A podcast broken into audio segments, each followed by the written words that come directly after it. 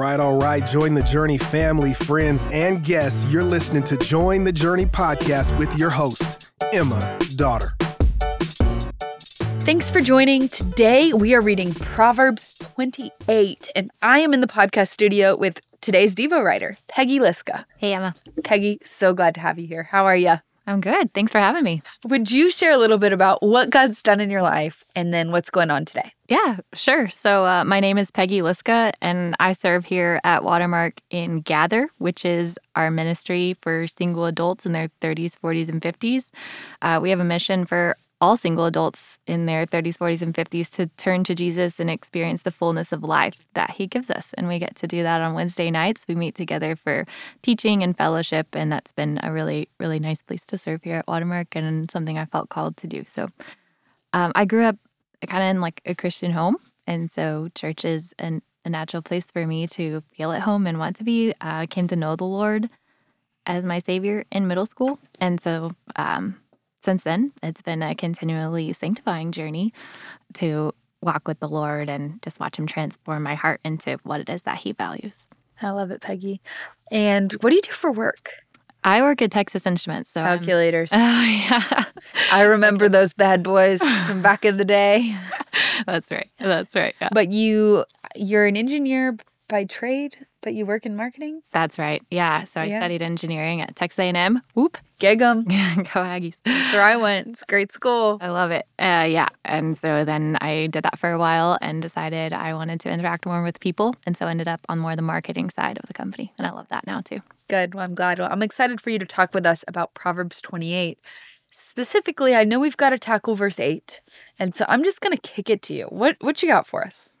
Yeah. Uh, so, verse 8, I'll read it first. Whoever multiplies his wealth by interest and profit gathers it for him who is generous to the poor. And so, for me, the first thing that really just like stuck out is that God's economy is different than our economy. What he values is different than what the world or our just human nature values. Absolutely.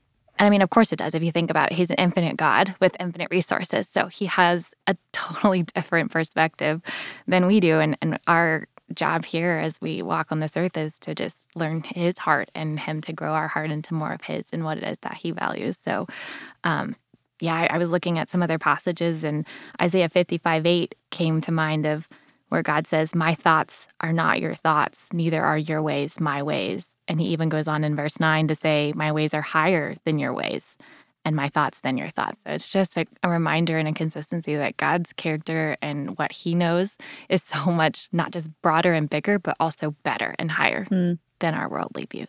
It's good. What else you got? I see you've got some notes prepared. A diligent study of God's word. yeah, it's probably my personality that I prepared. But uh, that's God great. put that on my heart. So yeah. Give it to us. I love it. Yeah, I think when I think back to have I lived out this verse where, you know, it talks about multiplying wealth by interest and profit and what did that look like in my life and what is God calling me to?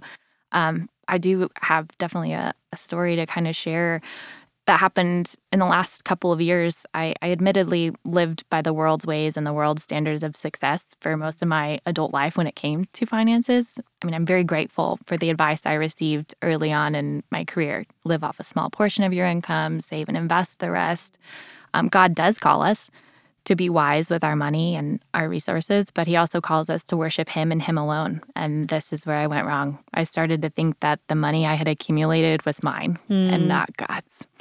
So it was at this point in my life, I was actually presented with the opportunity to choose how to invest a gift that the Lord had given me. And I prayed about it and felt like God was calling me to purchase a home and open it as a bed and breakfast with my mom. So I faithfully obeyed and purchased the home. Wow. Yeah, but oh, there's the story's taking a turn. I didn't see this coming. yeah, but soon thereafter, I, I had numerous sleepless nights of anxiety and fear that I wouldn't be able to maintain the investment. It took a lot of work, a lot of energy, a lot of money, a lot of just time. And um, God took a hold of my heart and asked me what amount of money would be worth even one person coming to a saving knowledge of Him.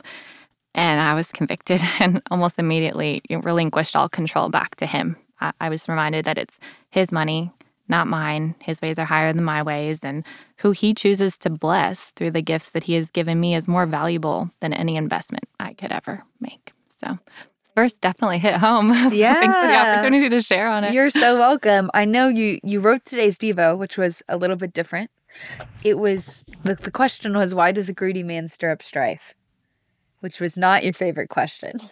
Is that right? so as I was reading this proverb, uh, that was not the message that like resounded in me, but I appreciated that there was a prompt and uh, you know prayerfully uh, and faithfully went down that path. And um, I, I do just pray that that devotional blesses others. Like what I had in mind or what I felt like the Lord was calling me to may not be what He might be calling someone else to get out of this passage. So, uh, yeah, I think the devotional go go take a look has some some some nuggets. Hopefully that the Lord passed through me onto others. yeah, some some nuggets from the rest of Proverbs 28.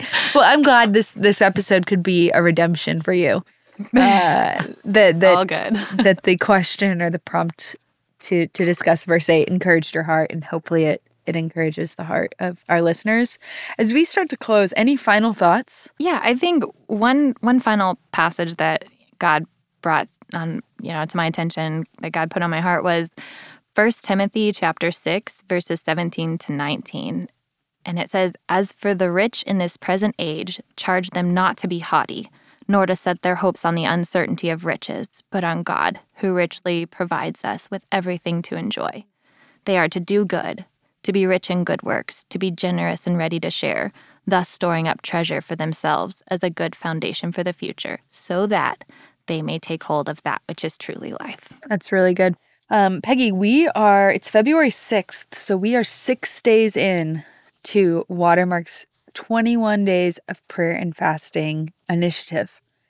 And today's prayer prompt is to pray for your neighbors and ask God for opportunities to share and show the love of Christ to them. And the cross reference is Matthew 22, 37 through 39. So if you're listening to this episode on the day it comes out or a few days after, we would absolutely love for you to join Peggy and I in the 21 days of prayer and fasting initiative. You can find additional resources at watermark.org slash pray. And we would love to see you at the prayer and worship night on february 21st you can find more information at that link as well. Peggy thanks for being here. Absolutely. Thanks for having me. you are so welcome. And as always i'm so glad we're all on this journey reading the bible together Hey, we want to thank you for listening and we hope you enjoyed the episode. Did you know that you can help support Join the Journey by rating and reviewing this podcast? And if you're willing, we'd love it if you subscribe because the more you download, the easier it will be for new friends to find the podcast.